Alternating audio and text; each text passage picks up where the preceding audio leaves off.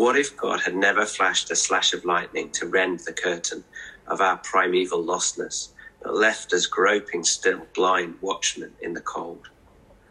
What if God had never shone, never shimmered, never blazed? What if God, his word of piercing, searing, all-revealing light, had never spoken? Our darkness would remain unbroken. There's something about this scripture that really uh, grabs us, grabs me. Um, the people walking in darkness have seen great light. Those living in the shadow of death, a light has dawned.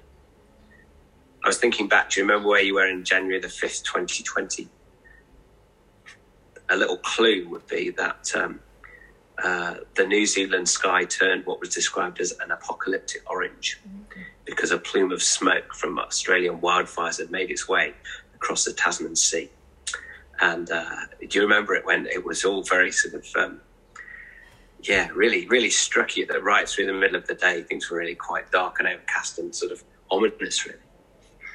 Um, but, you know, uh, this darkness that talks about in this passage um, isn't just the kind of physical darkness. It talks about living in the shadow of death. And I guess we've been become um, very divorced from that in many, you know, in this in this century and, and the twentieth century, we became quite divorced, really, from, from the shadow of death. And yet um, that's changed these last two years, you know. There are sort of daily death counts on the news, and certainly where I'm from, those are in the hundreds and some some days in the thousands of, of people being uh, being told about their death. So, so that sense of living in the shadow of something, I think we can probably relate to that, you know, and, and that might be how it's felt for many, and maybe even sometimes you you or I, um, you know, living, walking in darkness. Um, it's not. It, I guess the thing that strikes me about this, it doesn't. It's living and it's walking. It's not like having a temporary thing of it being nighttime for a bit. You know, it's it's pretty dark and it's pretty enduring. And and that psalm we read earlier was a bit like that. It was thinking back to amazing days when, you know, our mouths were filled with laughter, and yet now, Lord, restore our fortunes, because it, it's like streams in the desert. You know, it's a really difficult time, and we're calling to God to do something again. I guess the second thing that really strikes me is it's not in really in our control for that darkness and shadow to be replaced by a dawning great light. We couldn't do anything really about that orange glowing sky. We just had to wait for it to pass, didn't we? And yet pass it did. And uh, in this passage as well, the people are walking in darkness. They're living in the shadow of death. And then a light comes and a light dawns. And um You know, you, we can't will that to happen. We can't kind of, you know, work it up. It, it happens to us. It's like an act of grace. It's someone else's control, not ours. And remember, all of that was written to a people uh, in a world where there were no street lamps. So when it was dark, it was really, really, truly dark. Um, the darkness was complete. And it goes on. For to us, a, son, a child is born, a son is given. And... Um, That's an interesting use of tenses, by the way, because uh, it talks about a son is born and is given as if it's kind of happening or happened or happening. And yet these words were written, we forget, more than seven hundred years before Jesus was born. Generation upon generation upon generation didn't see the fulfillment of this promise. In fact, the, the, the date between the this the, the Isaiah's words and, and, and Jesus being born is actually older than the, than the nation of New Zealand. And I'm not just talking about the whole Captain Cook thing. I'm talking about before Maori first landed. So it's a pretty long time, right? And yet to us, a child is born. To us, a son is given. Not, not simply given to me or to you, but to us. Because it wasn't just a person walking in darkness. It wasn't people walking around with their own personal darkness and challenge. It was a shared, like, lived experience of darkness. The people. It was shared darkness, and it was shared light that was to come. And that's something that we often don't relate to in our days of sort of personalised news feeds and consumerism that's very individual focused. But there was a common experience which we've experienced with with the pandemic, I guess, a common experience of suffering. And that was going to lead to a shared opportunity to find new hope together. And it says the government will be on his shoulders, and he'll be called Wonderful Counselor, Mighty God, Everlasting Father, Prince of Peace. And that's amazing, actually. I mean, I don't know, often we, we gloss over these things because we become too familiar with them, but on the face of it, you know, a whole country in enduring darkness, a baby being born seems a pretty feeble solution, really.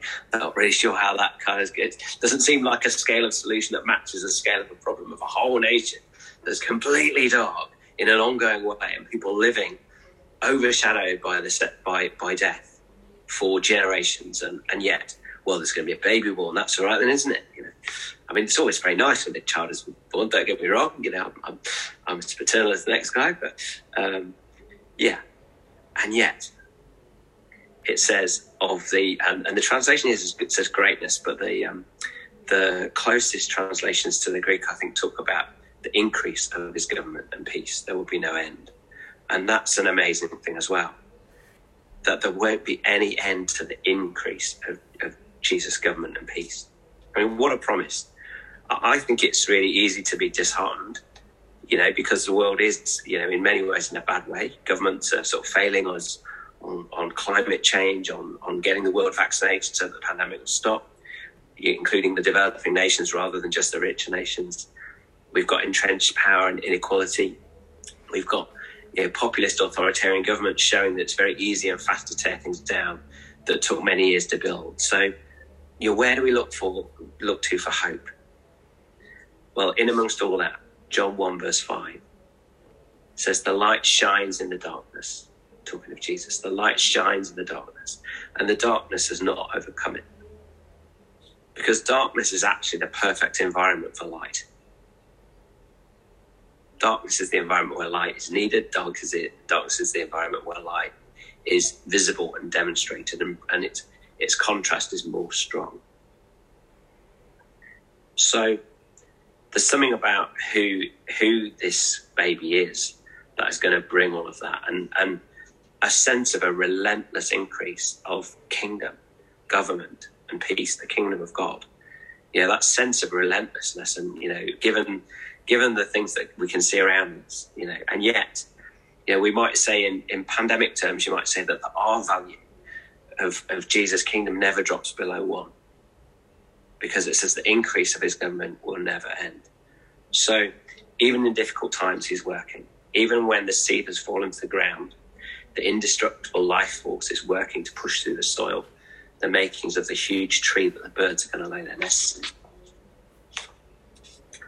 I want to finish with another poem, as I started with one. This is a poem by um, a lady called Minnie Haskins, and it's famous because it was actually quoted by King George the sixth um, on Christmas of nineteen thirty-nine, uh, after the war had started. He read this, he said, "And I said to the man who stood at the gate of the year, give me a light that I may tread safely in the, into the unknown. And he replied, go out into the darkness, and put your hand into the hand of God. That you, that shall be to you better than that light, and safer than a known way. So I went forth, and finding the hand of God, trod gladly into the night, and he led me toward the hills and the breaking of the day in the lone east." If you look in your card, just on the right, it says, uh, God enters our darkness in the child who will rule forever. And what is his response to the dark? His names describe what he brings: Wonderful Counsel, the power of God, enduring life from the everlasting Father, and peace that rules over all.